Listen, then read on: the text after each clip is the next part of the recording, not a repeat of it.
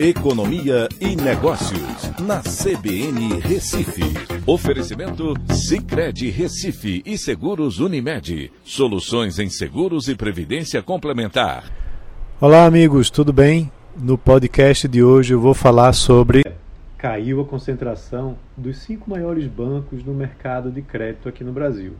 Mas o Banco Central divulgou que a concentração ela caiu pelo quarto ano seguido de 85,8% em 2017 para 81,4% em 2021. Só que, apesar disso, ainda há um longo caminho a ser percorrido pelas fintechs no mercado eh, bancário brasileiro. Os cinco maiores bancos do país, Itaú, Bradesco, Banco do Brasil, Caixa Econômica e Santander, encerraram 2021 com 81,4% do mercado de crédito e 77,4% dos depósitos totais segundo informações do Relatório de Estabilidade Financeira do Banco Central de 2021. Houve queda em relação a uma concentração bancária registrada em 2020, quando essas instituições financeiras detinham 81,8% de todas as operações de crédito e 79,1% dos depósitos bancários. A queda da concentração ela é observada de forma mais intensa nos depósitos totais a concentração permanece elevada nos financiamentos rurais, habitacionais e de infraestrutura e desenvolvimento para empresas, e é moderada na aquisição de recebíveis comerciais para pessoas jurídicas e no crédito pessoal com consignação em folha e no cartão de crédito.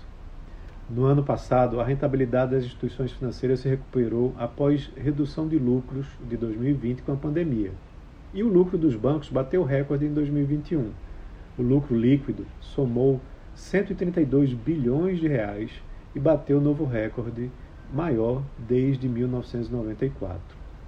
Em 2021 também, o volume total do crédito ofertado pelos bancos cresceu 16,5%, atingindo a marca inédita de 4,02 trilhões de reais, segundo números do Banco Central. O crescimento registrado foi de 664 bilhões de reais no período, esse foi o quarto ano seguido de crescimento, após quedas em 2016 e 2017. Após uma queda também de 10 pontos percentuais em 2020, os juros aumentaram, em média, 8,4% né, é, em 2021, devido ao aumento da Selic e do aquecimento da economia.